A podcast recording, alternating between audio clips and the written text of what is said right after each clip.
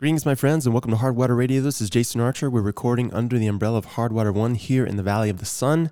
And today we continue the mission to arm humans with the tools to crush mediocrity, create mastery, and live in total wellness by talking about the concept of the power of words. So we're going to break it up a little bit differently today. We're not going to be doing the guest spot. We're going to be talking about a concept. And this became evident to me as I sat down this evening after a long day. Actually, made the mistake of flipping on uh, YouTube TV, and the Democratic debate just happened to be live. And I started thinking about all the communication that was going on in the context of that event. I started thinking about all the communication that goes on all over the place every day Facebook, social media, you know, whatever the thing is, telephones, texting, you know, emails, all day, every day, back and forth, people communicating in one way, shape, or form. What are they really saying? What's really being conveyed? And I thought about this concept as I watched the debate because really the debate was just about presenting misinformation. There wasn't a single candidate up there that was actually telling the whole story. And those bait debates honestly don't give license for that to happen in the first place. So it's really not a good forum. And in this case, the people who are participating in this are knowingly using the power of words to misinform. And this happens day in and day out, intentionally misinforming people or leaving things out or painting yourself in a better light. And I contrasted that with some of the work that we did this year with the podcast. You know, there was a lot of people that came together to help make this a reality. And I'm forever grateful to everyone who came up, who, you know, took time out in the middle of the night across the ocean to jump on the phone with me, you know, whatever the thing was, whatever inconvenience that they took on to share their wisdom and their story, it meant a lot to me. And a few of them jumped out at me. So we contrast, you know, something like the news or network TV that really doesn't serve a purpose other than to keep you scared and afraid. And in this constant state of fight or flight, with the the generosity of someone who takes time out of their day to actually give you a part of their life, a picture from their life, and then share that. And then to take that one step further, you've got all of these famous people, these famous dead people, I should say, who've written great books or great works, or even some of them who are still alive that we quote so often in the modern world. And we see the power or the impact that maybe a sentence or two that they utter has on us when the reality is they've spoken millions of words, or in the event of an author has written thousands upon thousands of pages, and we focus on a particular phrase or particular sentence because it really impacts us in some way, shape, or form. And so I wanted to just take a quick moment and examine the spectrum. So, forgetting about the misinformation piece, the cable network news piece, the 24 hour news cycle, the headline reading that happens on social media, and all of the hand wringing that goes along with that. You know, I look back at some of the people who took time out of their day, and I'm just forever grateful that they did that. You know, I've got uh, people like Michael Roviello who spent four hours with me telling me his story from, you know, naval, nav- naval aviator to, you know, corporate guy working here in the valley to now focusing on Wim Hof instruction you know, breathing techniques, plant medicines. You know, I take that and I go to, you know, my friend Jeff, Jeff Thornton, who's building a business and just is a man who is a young man who's full of so much energy and positivity. You just would not believe it. It's hard to believe that people like that actually exist. You know, he took time out of his day to share his world with us and what he wanted to create for his life. We had Sean Johnson who came up and talked about the the pain that she went through in a relationship that ended, the the emotional and physical trauma that she went through in an abusive relationship and made that public. And I talked about the same sort of a thing with Rashida. You know, Rashida came up and talked about basically being a slave, immigrating from India, being stripped of a cell phone and a car and money, and not really having a way to communicate on her own without being supervised by other people in the house not being able to leave the house on her own. You know, these types of things, this modern day slavery stuff. And you look at this and you see how each of these people have evolved and developed over the course of their life. And I can't, I can't think of greater examples to humanity, you know, and the reality is most of these names you won't know. They're not famous people in the in the world, so to speak, you know. It's not about that. But what it is about is that we all have a common experience as we ride this ball of mud through space in terms of being humans. And all of us have things that we need to overcome. All of us have things that we need to deal with. And each of those episodes, we use the power of words to illustrate a life, you know, a life worth living, a life that someone could pull and mine nuggets of information from in order to go ahead and apply that in their daily life. You know, no matter what the thing was, you know, no matter if you're unhappy with your career unhappy with your relationship or you're very successful, you know, we've had the gamut. And all of those nuggets are there and they're there forever, thanks to the beauty of the internet in this day and age that we live in. And looking back on that, man, I just, you know, I have so much gratitude and so much love for these people for taking their time to really open up and be vulnerable. You know, many people sat across from me and cried at the table with me. Many people told me stories that moved me to tears. You know, I had this happen in these interviews. I had this happen during the course of an event called Amplify that we did twice this past year. That was a fantastic experience. Just, you know, up in the mountains, away from it all, you know, and you have a chance to get to know some people in a remote location and you're not being bombarded by the distractions that you normally would at home. So a lot of that stuff has the ability to be worked through. And so in these types of environments, these one-on-one conversations, these, you know, these groups that we take out of the city in isolation and get to a place where we can communicate as people rather than as an identity or as a particular group, but as individuals who have real opinions and real lives and real, you know, real skin in the game. You know, it's not some keyboard commando on social media that you're talking to. It's a person across from you that has a real life and they're looking at you with you know, light in their eyes and they're telling you how they feel. They're telling you what their experience was. Maybe they're crying with you. Maybe they're upset with you. But whatever that thing is, it's real. And it all comes down to them being able to use the power that, that comes from the words that they speak to communicate a specific idea in a way that moves you, you know, in a way that moves me, in a way that moves the people around them. And that's just a beautiful thing. And taking this out further, you know, and looking at some of the people that impacted me this year, many of them dead, some of them still living.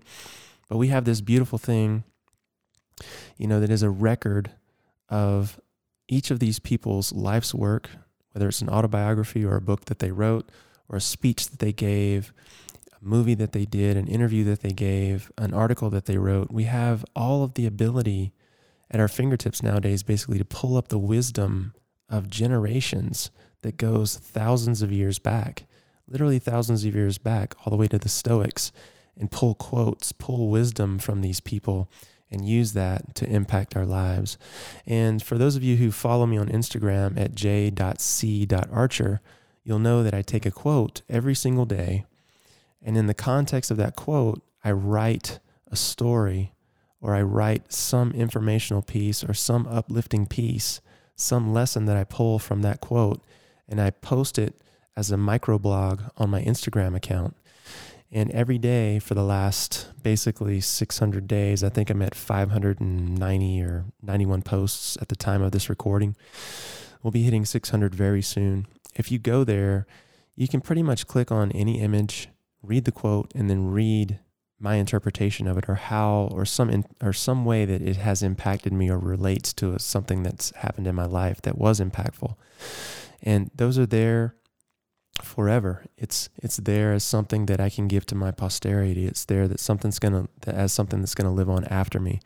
And so I wanted to share with you guys some of my favorite quotes and what they mean to me and how they've helped me get through this year going through some of the struggles of making sure that there was always a podcast done, making sure that, you know, the gym was growing or the gym was stable or the gym had what it needed or the rental properties were taken care of and they had what they needed and all the bills were paid and, you know, wifey was taken care of and our remodel was going on and, you know, all the rest of it. You know, a lot of the times that stuff just has a tendency to overwhelm someone like myself. You know, I expect perfection, I expect excellence in everything that I do. And the reality is that's just not life. And because that's not life, sometimes it irks me and I forget. I forget. I forget that life has a lot of different colors in it. And all of those colors are valid and all of them have something to teach us, teach me specifically. And so this year, I struggled through a lot of things. I accomplished a lot of things, but I would be lying to you if I said everything was hunky dory and all sunshine and rainbows all day, every day. I don't think anyone's life is that way. And anyone that tells you that it is, in my opinion, is giving you a lie straight to your face. And they should be basically discounted. That's not the way life works. It's not meant to work that way. If it was, you would never grow. We grow from stress, strain, failure, difficulty, not from ease not from ease. And so I pulled up my quote sheet. Uh, I keep a quote sheet in Google Drive and I keep adding quotes to it. Every time, every day, you know, every day I write, and I keep adding quotes to it. And at this point, I just realized after going through it today that it is 58 pages long. 58 pages long of just quotes. And I was really trying to pare this down and I was having a lot of difficulty doing so because really all of these quotes are so impactful in their own little ways that I could create a podcast that was like 90 hours long. But I don't want to do that. I wanted to basically share some of the ones that were most impactful. And the reality is, I wasn't able to pick most impactful because everything that I thought was most, every time I read something else, I felt like it was more most than the previous most. And then I swapped it out. So basically, I pulled a bunch of ones that I really were, was drawn to. And um, I just want to share these with you guys. And if they hit you, they hit you, you know, and maybe you can go read more from that person. But I'll share from I'll share a little bit from my experience on each one and tell you how it helped me get through some tough times or how it helped me celebrate inspirational times or whatever the case may be. And these are in no particular order. This is not something that, you know, I'm doing as a formal sort of a podcast event. I just wanted to talk to you guys straight up and um, share again the power of words in gratitude to you for listening, in gratitude to everyone who helped contribute to creating the 65 episodes that we created this, this past year. So let's jump in with the first one. So, in no particular order, again, the first quote comes from E.L. Doctorow. He says, Most people are quiet in the world and live in it tentatively as if it were not their own. Most people are quiet in the world and live in it tentatively as if it were not their own. What imagery does that bring up for you? For me, what I see is I see the average person going through life, doing everything that they're supposed to do with their head down, hitting the job, taking care of the bills, you know, taking care of all the responsibilities and roles they, that they wear in life as an obligation. Very seldom do they step outside the line of those obligations or responsibilities living living their life tentatively as if everything that they do needs permission. And you see a lot of this nowadays, especially as the world has become more feminine. We've basically started calling men toxic. Masculinity has become this toxic thing. And so now everything is permission based. Everything has to have permission. I mean, you have, you know, literally grown adults in college talking about microaggressions as if that's a real thing. And so at the end of the day, you know, when you read something like this, I see people who are not themselves. You know, people are quiet in the world and live in it tentatively as if it were not their own. In other words, people are afraid of their own environment, and afraid of the people around them, afraid of the things that they encounter on a daily basis. And so, thinking back on this, I remember feeling this way when I was a kid, you know, growing up and even into, excuse me, even into young adulthood. I felt this way. I felt like I was a stranger in my own life. I felt like, you know, I didn't measure up and that everything that I did required permission. And I hated that. I literally hated it. I didn't understand it.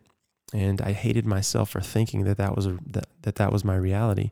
And it took me a long time to realize that that was a reality that I had imposed upon myself based on the example being set for me by the people around me. And because I had done that, you know, it was no one's fault but my own. Obviously, socialization plays a huge role in how we show up in the world. But at some point, as adults, we have to become parents to ourselves. And when I look at this and I think about living tentatively in my own life, I can't imagine a more painful way of going through life because basically it boxes you in and it keeps you small. And the last thing that you want to be in any particular place, if your life is about growth, is living in a place of small. You don't want that. Everything is about expansion if your life is growth. You're going to expand, you're going to fail, you're going to put yourself out there. There's no tentative to it. You know, it's it comes down to the old saying, you know, be bold and mighty forces will accompany you. You have to put yourself into the world and assert yourself in a way that lets people know that you're here to create something. And that's exactly how I want to show up in the world. And I don't always do that. So I can relate to this on those days when I'm doubting myself and on those days in my younger days when I really didn't understand why I felt the way I did when I looked at my own surroundings. That's E.L. Doctorow if you guys want to look that person up and check them out. The next one that I wrote down has to do with humility in my mind. This comes from Amit Kalantri. And he writes Anger gets you into trouble, ego keeps you in trouble. And this was one that really I can relate to on, on a strong level from my adolescent, young adulthood years. When I was a kid, I grew up in a crazy environment. And as part of growing up in that crazy environment, I had no certainty. I didn't know if I was going to walk in my front door and my mom was going to be, you know, crazy upset, mad, screaming and yelling, or if no one was going to be home and it was going to be completely quiet. I didn't know. And as soon as I was old enough to move into the basement of my parents' home, that's exactly what I did. So I would walk in the front door, I would take 10 steps to the basement door, and I was down. I didn't say a word to anyone. I didn't say hello, anything. It just went straight to my room to avoid the possibility of something being crazy. And so when I look at this anger gets you into trouble, ego keeps you into trouble thing, it's talking about the type of person who cannot learn. And I liken that to my situation of uh, being unable to learn because when I was telling you about my environment as a child growing up and having that sort of space where I was uncertain, I had to create certainty. So I had to create certainty. Um, you know, all kids need that. And I developed this habit of being a know it all. Everything you knew, I knew it better. You know, even if I didn't know anything about it, I would make something up. And, you know, I knew what I was doing was ridiculous. I knew what I was doing was wrong, but I didn't know how to correct it at the time. It was the only thing that I could hold on to that created certainty in my life.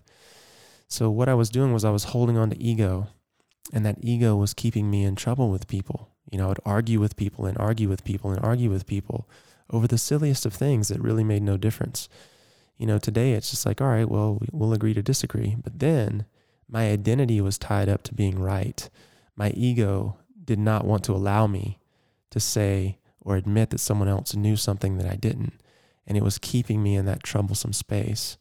And when I read this quote, that's exactly what I think of. And I see this so many times when I'm coaching a client or I'm coaching someone at the gym or I'm working with someone on mindset and they refuse to see or understand the observation of a third party in their life. They refuse to see it as valid or they refuse to accept feedback as valid. They're showing up with ego, not humility. And because they lack humility, they're never going to learn. And if you're in a space where you're not going to learn, life is going to keep giving you that lesson over and over and over and over and over again. And that's what happens. Because the reality is, if, if humans actually learn from their mistakes, and myself included, we would all be on a never ending a never ending spiral upward in the course of our life. But I think at this point in time, we can all, you know, sort of rest easy that we, we all have this ego issue at, at some point in our life that we have to get over and deal with. And this quote, man, it just drives it home. Ego keeps you in trouble. That last part hits me square between the eyes for sure. The next quote that I put down is by James Clear, whom many of you are familiar with from Atomic Habits. And he writes down forget about goals, focus on systems instead. So we just had the new year come to pass. And inside the context of the new year, we had people, you know, setting resolutions, goals, making plans for the new year, whatever the thing was that they wanted to do. And that's all fantastic, right? These are these are fantastic end results, positive movement for most people in a lot of ways. You know, anytime the new year rolls around, everybody wipes the slate clean. We have a temporal reset, you know, a time-based reset, and it's a great time to jump on the energy of making sure that you can, you know, sort of take yourself on with the rest of the world. There's a lot of power in that. But it, it's not about the goal per se. And so we're going through this at CrossFit North Phoenix. So I created a goal board for the staff and for our membership. And as part of being a staff member or a member, I ask you to put a 90 day goal or a six month goal or a year long goal on the board, something that you're going to strive for, something that's going to keep you engaged, something that you're excited to do. But all the time that I was doing that, I realized that it was never about the goal. It was never about the goal. But a lot of the people in the gym have never set goals before. So just taking the mental energy from the mind that says, you know what, look, I want to be able to deadlift 400 pounds, or I want to be able to do strict muscle ups, or whatever the thing is. You know, or some people put business goals down. You know, I, don't, I want to make ten thousand dollars a month, whatever the thing is. You know, taking it from the chemical energy in your mind to the physical energy of actually writing it down starts to make it real. But that's only where it begins, right? So James says, forget about the goal, focus on the systems instead. The thing is, once you get the goal written down, okay, it's out there. That's fantastic. Now what? Now what? The question becomes how do I reverse engineer the processes that are going to allow me to attain that goal? How do I reverse engineer my behaviors to focus on creating new habits that are going to give me that goal? And so this quote is talking about the underlying work that creates the goal. The goal itself is nothing more than a compass. It gives you a direction. But all along your path, as you, you know, head toward this goal, wherever it may be, you've got to have systems that are making sure that you're on the right path. Right. So for example, if you want to get up at 6 a.m. every day or 5 a.m. or whatever the time is, right? Then what is the system that you're going to use? You know, are you going to use something like, you know, like public accountability where you declare, you know, to someone publicly that you're going to be up at 6 a.m. I'm going to screenshot my phone and I'm going to text it to you. And if I don't do that, then I want you to hold me accountable to that. I want you to ride me or whatever the case may be, you know, whatever motivates you, whatever that trigger is for you. Or are you the type of person that, you know, needs to set two alarms? Maybe that's your system. You know, one alarm by the bed, another alarm across the room that forces you to get up and walk, you know, away from your cozy, warm bed to the place where you can actually get the work done, right? So he's referring to the systems being more important because this is the piece that actually creates the end result. And a lot of times we forget about that, you know? It's one thing to put something out there, but it's something else entirely, you know, when 6 a.m. rolls around and you're really groggy and you don't want to get out of bed and it's cold outside, you know, and then you, you for some reason find a way to get leverage on yourself to make yourself do that. The system is forcing you into a positive situation. So this is one that I've used many, many times. I use public declaration all the time.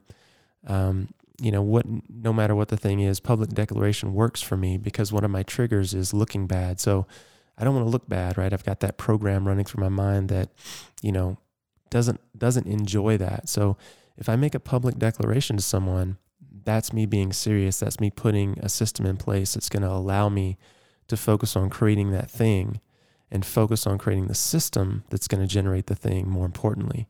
So, James Clear, definitely pick up his book. I'm actually going through it right now. I'm about halfway through, and uh, it's tons and tons of great stuff on habits. If you guys haven't picked that up, I highly, highly recommend it. This next one is um, a bit longer. It's more of a passage. It's by Jacob A. Riis, and it is a sort of an homage to the stone cutter. So imagine a stone cutter from back in the day. These are the guys that would cut rock and shape rock for building, you know, whatever walls, buildings, whatever the thing was. And he writes, "When nothing seems to help, I go I go and look at a stone cutter hammering away at his rock, perhaps a hundred times without as much as a crack showing in it. Yet at the first hundredth and first blow, it will split in two. And I know it was not that last blow that did it, but all that had gone before. This is amazing. It basically just talks about the effect, the compounding effect of daily discipline, the compounding effect of doing the fucking work when you don't feel like doing it, the compounding effect of moving anyway. If you check out my posts, a lot of times, or on my j.c.archer Instagram, you'll see that's always hashtag move anyway in, in the in the bottom. And this is what I'm referring to because when you see me hashtagging things like that, I'm telling you a bit of my struggle. It's not easy to write an original piece of content, you know, 2,000 plus characters every single day. It just isn't. And so, in order to make that a reality, there are days that I have to struggle. I have to force myself to write. I have to force myself to write. Right? It's not pleasurable. Some days it is, some days it isn't. And on those days that it isn't, I have to remember that the accumulated work is what's important. The accumulation, the compounding effect of the habit is what's important.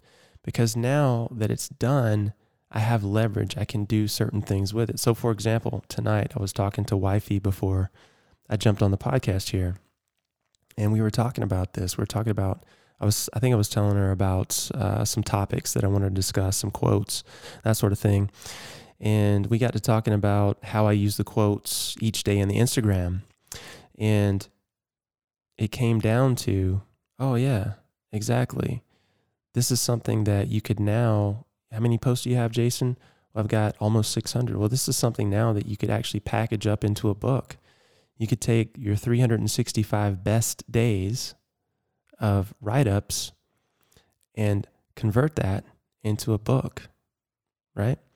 And so now that I've done that work, I have that compounded effect. I have the compounded effect that I can now leverage into another format, right? And then that book could be turned into an audiobook and so on and so forth, right? It just continues to go from there. Each post could be turned into a more elaborate, longer blog post you know, on my uh, jasonarcher.com domain, for example.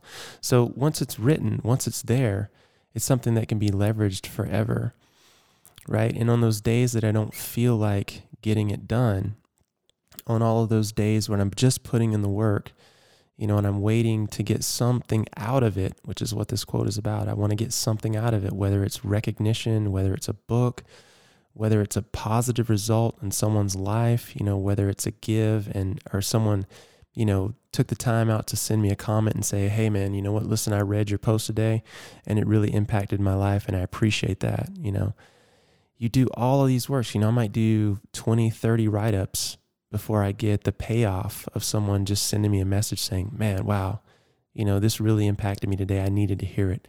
Thank you for doing that." Right? Thank you for doing that the stone splits for me at that point, right? The stone split. But it was the accumulated effort of all of that time that allowed that to happen in the first place. If I didn't have any visibility, if I didn't have any reputation, you know, if I didn't have any eyes from the previous work, then none of this would be a reality. And so on those days when you feel like nothing's happening, you know, on those days when you're putting in the work, you're putting in the work, you're putting in the work, and you feel like nothing's happening, remember, you know, one day it will happen and when it does happen, it won't happen because of the work you did that day. It'll happen because the work that you did all of the days leading up to that day. That is the power of this particular quote. Jacob A. Riis. Definitely check that one out for sure. This next one is also super powerful, and I do this every single morning. This one comes from Maxwell Maltz. Um, Maxwell Maltz was actually a plastic surgeon back in the early days of the 20th century. And he he's actually responsible for a lot of things. Uh, you might know the name, you might know the book as well, Psychocybernetics, which is where this quote comes from.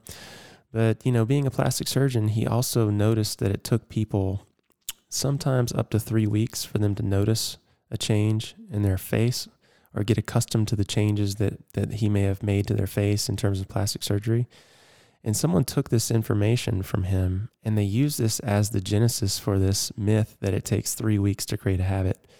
That's actually where that comes from, believe it or not. You know, it came from Maxwell Maltz's basically anecdotal research of, of, of observing his, his uh, patients get used to their faces, get used to the, to the distortions or get used to the improvements to the faces that they made. And he noted that it took three weeks and somehow that got converted into that habit thing. But that's not actually true. Just as a quick aside, there's been other research done. It takes, on average, about 66 days to create a habit. So, just uh, for what it's worth. But here's the quote He says, develop a nostalgia for the future rather than the past. Develop a nostalgia for the future rather than the past. Now, for those of you who are living in the Joe Dispenza world, who's uh, who's famously making a statement similar to this today, this is 70 year old information, and Joe Dispenza is talking about it in 2017. He says, Remember your future. Remember your future. Maxwell Maltz says, Develop a nostalgia for the future rather than the past. This just goes to show you that the closer you get to truth, the more often it shows up on the same person's, you know, journal, so to speak. Um, develop a nostalgia for the future rather than the past. The importance of this is it has to do with your self image, has to do with my self image. And there are two times of the day when your brain is most susceptible to receiving new information on a deep level. And that is when you're first coming out of sleep or initially going into sleep. So it's right on the cusp of sleep, whether you're going in or going out. You're getting those slower brain waves. Those slow brain waves allow you to imprint on your subconscious. And developing a nostalgia for the future rather than the past is he's telling you here that you need to forget what went on in your past, right? Your self image is based on who you were and what you experienced, you know. For example, I'm scared of dogs today because 20 years ago, when I was seven years old, a dog bit my leg and I had to get stitches, and it was really nasty and uncomfortable and painful. And I had to get, you know, 20 rabies shots or whatever the thing is, right? So now today I'm I'm afraid of dogs. But what if you wanted to not be afraid of dogs, right?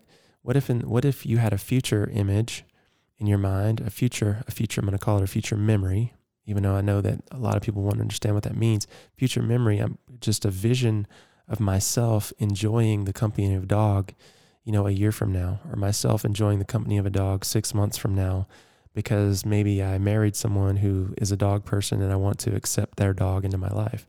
So now I'm seeing myself laughing, playing fetch, whatever the thing is with the dog. And I've created this memory, I've created this vision in my mind of what that could look like. Now, if I remember that over and over again, it's going to undo the fear. It's going to replace the fear. I'm going to reprogram myself to think differently. So if you remember, there's there's really no such thing as past or future. You've got in your head at least, you've got the ability to see pictures and you have this temporal understanding that this picture happened in the past And if there was a strong emotional tie to that picture, you remember it over and over again. You have a nostalgia for it, you know? And because you do that, you bring the behavior that was associated with that tough image and emotion into your self image and your actions every single day. But you can do the same thing by creating a future and remembering that, right? I create a future vision of enjoying the company of a dog, and I remember that every day. I remember how strong the emotional tie is to the dog and to my spouse who loves the dog and how much my spouse loves the fact that I enjoy being with the dog.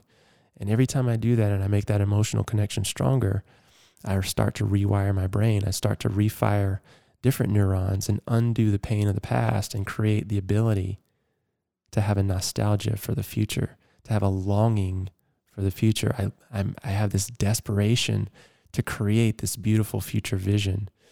You know, just like Dispenza says, remember your future. Maxwell Maltz terms it develop a nostalgia for the future. So remember your future. Remember the beauty of the image that you want to create rather than maybe the tragedy that's caused you to be the person you are today. That's not serving you. And the only reason that you are who you are today is because you've remembered something over and over and over again. So this quote is just an homage to the fact that you can undo that by creating a new vision and remembering that over and over again. So I told you how I use this, or I told you that I would tell you how I use this. So every morning when I wake up, I remind myself to remember the future. Every morning when I wake up, I see myself talking to thousands of people, doing a great podcast, owning a large business. I see myself in a happy relationship, a happy marriage. I see myself running Spartan races, doing CrossFit in a fit body. Like I see myself doing these things, you know, and I've actually got some of these things on my calendar and in my life already. And the more I remember my future, the more apt I am to become the person who has the capability to create it. This one is super, super key, guys. So hear this one if you don't hear any of the other ones. Develop a nostalgia for the future rather than the past. This next one comes from a man, Kerwin Rae. Kerwin Rae. So Kerwin Rae is kind of like the Tony Robbins from Australia. He's coming out with a lot of great mindset pieces, science based pieces, and um, he's dropping some serious knowledge bombs all over social media. So be sure and check out Kerwin Rae when you get a chance. And one of the great quotes that he said that that hit me hard this year was whatever you need will control you. Whatever you need will control you. And this is absolutely true. This is absolutely true. So anything that you feel like you're lacking, in other words, anything you feel like you're wanting or you have to have, you will direct all your energy and behavior to create that thing, right? So, you know, one of the most obvious examples is addiction right? Addiction, addiction would be an extreme example of this. If you need that next fix, what happens, right? What happens to a person who needs that next fix? They'll rob their mom, you know, they'll steal from their best friend, you know, they'll take from anyone, anywhere to get what they want because they are not in control of themselves. They need something, and that need is controlling them. And you can pair it back to the pretty girl in the gym, you know the pretty girl in the gym who didn't get daddy's approval. What does she need? She needs male approval. And she will turn herself inside out on the treadmill or in the weight room or in the CrossFit gym or doing selfies, looking half naked all over social media just to get the attention of a male that she didn't get when she was younger. She needs it and it's controlling her behavior right? So whatever you need will control you. If you find yourself showing up the same way in similar situations on a regular basis, look at your behavior and, and take an, and take a moment and ask yourself, you know, what am I needing from this? Why am I, you know, constantly showing up broke? You know, why am I constantly in a shitbag relationship? You know, what am I what am I needing? You know, why am I repeatedly here what what what is what is it about the situation that's causing me to behave in a way that keeps me bankrupt and alone? For example, right? Whatever you need will control you. Some people need to be affirmed, for example, and they affirm themselves through the opinions of others, praising them for their suffering right? So, a lot of times, um, I've seen this many, many times uh, back in the South where I grew up. Um, poverty in a lot of in a lot of the in a lot of parts of the world is considered a, a virtue, and it it's the furthest thing from it, right? But a lot of people consider it a virtue in a lot of ways. You know, letting go of earthly things. I'm not saying that you should love things, you know, more than people, but there's nothing wrong with having things and having stuff, you know, provided you're not some psychopath who doesn't understand the difference between that and, you know, the importance of the people and relationships in your life.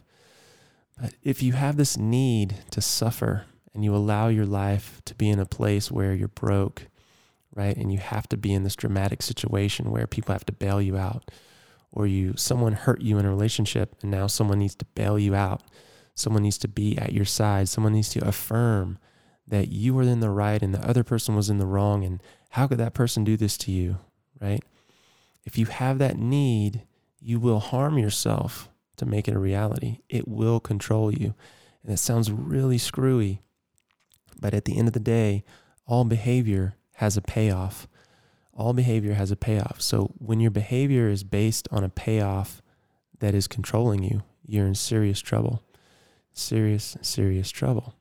And so this is something that you can also use to your benefit. So I told you guys earlier that a lot of times when I commit to something, I'll take the moment, I'll take a moment and I'll actually sit down and make a public declaration. Well, I told you I don't like to look bad, right?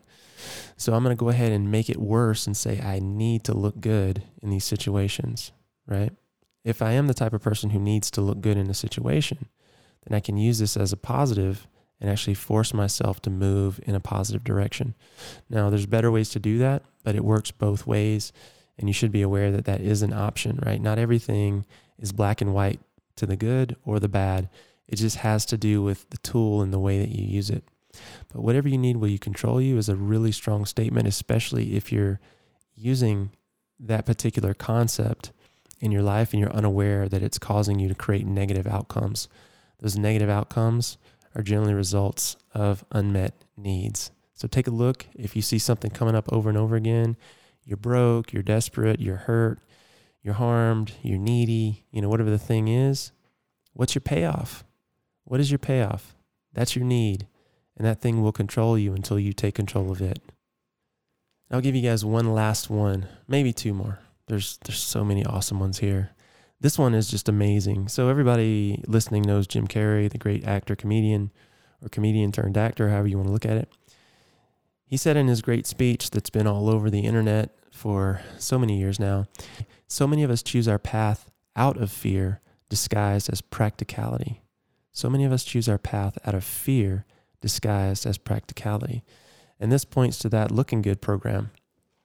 It also pro, uh, points to this idea of ego holding us back. So, fear disguised as practicality. This is pointing to this idea of people being afraid to stand in the fire, right? So, you want something, you want maybe an athletic achievement, entertainment achievement, a business achievement, a relationship achievement. You want something, you know, whatever that thing is. In order to get it, you're going to have to put yourself in a spot where you're completely unfamiliar with what is going to be required of you to get there. You know, what is going to be required of you to get there? What was required of Jim Carrey to become a great entertainer? I'm sure there were hundreds and hundreds of rejection letters, rejection meetings, rejection phone calls over and over and over again. Lots of failure, lots of failure, lots of failure, and some hits, right? Some hits. Same thing with business. You know, business is going to be up, it's going to be down, right? Is it a business that you want to run? Okay, well, chances are you're going to have to put a lot of money at risk or a lot of resources at risk. You know, are you willing to do that? Are you willing to, to set aside the fear and do it so that you can have that big business or have that great outcome? Or will you sit back and make excuses in mixed company and disguise your fear as practicality. That's what he's talking about. That's what he's talking about, right? If you allow something to hold you back and you create an excuse about it, you're basically just disguising it as practicality. Outwardly and inwardly, you're lying to yourself. If you have the money to invest in your business and you want to create a big business and you don't do it out of fear, well, are you going to say that at the next party, you know what, I was just afraid, I was terrified, you know, I did, I I lacked the confidence in myself. You know, I didn't feel good about it. I didn't, you know, all of these negative things about yourself. Are you just going to say, you know, I looked at the financials, you know, it wasn't really the, the right thing, or, you know, maybe the wife is pregnant and, you know, it's just not the right time right now, or, you know, all of these different practical reasons that you can use in any given moment, in any given situation to disguise the fear that you actually felt in that moment, you know? Entertainers are obviously going to experience this all the time because they're constantly being judged in public in public mixed company crowds you know forums audiences this sort of thing. You know i experienced this personally when i started doing uh, content for uh, facebook for instagram whether i'm writing or doing videos or recording a podcast. You know do i have value to bring? Am i the type of person that people should listen to? Do i have any valid opinions? You know and you know every time i sit down to record a podcast it's like that. It's like well shit do i do I have something to offer? You know, and eh, you know, I can sit and I can say, well, you know what? I promised myself I'd be in bed early, and here it is, eleven o'clock, and you know what? I'm just not going to do it tonight. It's just not practical, you know, for me to stay up. And and the reality is, I'm just afraid of what someone might say. I'm afraid of what someone might think, you know, to an extent. And so when he says so many of us choose our path out of fear disguised as practicality, I remember that I don't want to make excuses. You know, I don't want to make excuses. Yeah, my shit's going to suck when I'm first starting out. Uh, you know, I'm, I'm not the greatest speaker. I'm not the greatest video guy. I'm not the greatest podcaster guy. But the reality of it is, is I'm never going to be any of those things if I sit back and I make excuses, practical excuses that disguise the real, the reality that I'm just, just afraid to do it. Just afraid to do it. I'm just afraid to put myself out there. I'm just afraid someone's going to put some nasty comment on social media or you know no one's going to like my podcast or you know whatever the thing is in order for me to get past that I have to face the fear, forget practicality for a moment, and jump down that rabbit hole and see what happens. And that's just the reality when it comes to creating anything great in this world. Anything great in this world. And I've, I've really kind of jumped on this whole comedian bandwagon lately. I'm sure you guys have seen a Jerry Seinfeld show, Comedians in Cars Getting Coffee, whatever the thing is. If you watch and you listen to the conversations, you know, as successful as Seinfeld has been, he drops a ton of knowledge bombs through this. I mean, he's I think he's what in his 60s right now, and some of the things he says is just pure gold, and you would miss them if you're not paying attention. You you really would. He says one of the things uh, one of the things that he says in an interview. I think well I forget who he was with, but he says a lack of focus is why we have a lack of greatness. A lack of focus is why we have a lack of greatness. This one, another one, hit me really hard because I have a tendency to want to take on too many things at once. And then when I do that, my energy is divided. And because my energy is divided, I don't make the progress I want to make. You know, I can't create mastery around a thing because I'm creating basically busy work around too many things. If I don't have enough time to go deep in a topic, then it doesn't make sense that I would ever achieve greatness in that thing. So when I go back to the earlier part of the podcast and I'm talking about, hey, you know what, listen, I gotta, you know, I'm gonna make sure that I write on Instagram every single day, no matter how I feel. What I'm doing there is I'm creating focus around writing. I'm creating a focus around writing. I'm, excuse me, I'm almost 600 reps in and my writing has gotten a lot better. My thinking has gotten a lot better. My communication skills have gotten a lot better. When I go back and look at some of my early stuff, yeah, not so much. You know, not so much. And that's just the reality. So, lack of focus is why we have a lack of greatness. What is it that you want to really be good at, really be great at in your life, creating excellence around in your life, have mastery over in your life? That thing, that is the thing that's going to require the vast majority of your focus. And if you're unwilling or unable to give it, then you're never going to have the greatness. So you just you know, you just stop kidding yourself. It's never going to happen. This is one of these things I used to lie to myself about a lot. Oh, well, you know, it's just this. It's related to this other thing that I'm doing. So I'll just, I'll have plenty of time, you know, because it's, it's close. And the reality is, no, there's only so many hours in the day. And every minute spent away from what I want to create mastery around is not serving me. And that's just a simple reality. Can't, can't do that. Can't live life that way if you want to create greatness. Have any set of mastery around any great thing. Oh man, I just want to keep going, but I know I'm I, I need to wrap it up. Let me do one more. I promise one more and I'm to shut the hell up. Let's see here. Friedrich Nietzsche, my man. God, this guy was he just had so many great things. Uh, if you ever read any of his stuff, man, just go super deep with it. Take your time. He has so much to offer. This quote he says, he who cannot obey himself will be commanded. That is the nature of living creatures. He who cannot obey himself will be commanded. This is so fucking true. So fucking true. He who cannot obey, obey himself will be commanded. You see this right now happening in the world, right? There's this huge sort of spotlight right now on entrepreneurship because people understand that if they can command their destiny with money that they can command their time later on. So, in order to command your destiny with money, you have to be able to have mastery over yourself in terms of creating those daily habits, creating those sales calls, you know, organizing those meetings, creating those collaborations, creating content products, you know, whatever the thing is that you have to create has to be done every single day.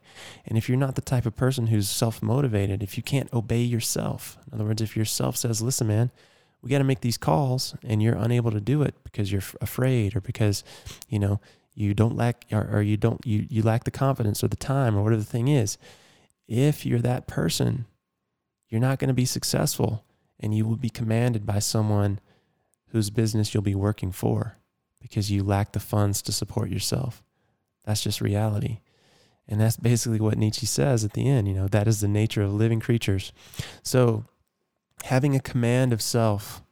This is super, super, super important. For me, I grew up in a very undisciplined environment. You know, I could go to bed at four o'clock in the morning, sleep till noon during the summers. you know, whatever the thing was, I really had a, I didn't have much discipline at all. So for me, this is a reminder that if I'm going to get what I want, right? If I want to own my life and have ownership of my time and my direction, that I have to obey myself. When I set a goal to create something, I have to obey myself. And there's many times throughout the course of the day that I simply don't want to do that. So again, it comes back down to that whole hashtag move anyway thing. Move anyway. You know what you need to do, you know what direction you're going. And if you cannot obey yourself, Jason, you will be commanded by someone else. That is the nature of life. Wow, that one hits hard.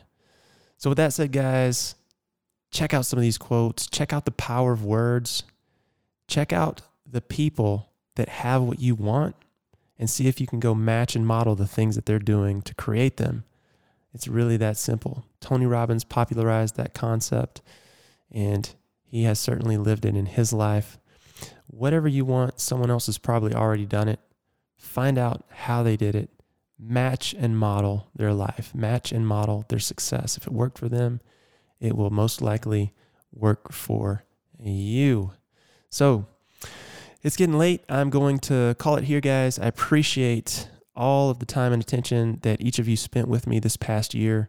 I've thoroughly enjoyed doing the podcast. It's been a huge challenge for me. It's been a huge growth opportunity. 65 episodes. I guess this will be episode 66 episodes in with another 52 planned for this coming year. That is the commitment. That's my goal. And I hope to hit every single one. Actually, forget hope. I will hit every single one. Hope is not a strategy. It's another favorite phrase of mine. and uh, I will see you guys in the next episode. And by the way, if you're listening to this and you have an interesting story that you want to tell, remember Hardwater Radio is all about collecting nuggets of information that we can share with other people. And when we do that, we enrich not only ourselves, but the world around us. We make everyone better. We are all teachers, we are all learners, and let's keep it that way, guys. Until then, this is Jason Archer saying, Remember your future. Talk to you soon.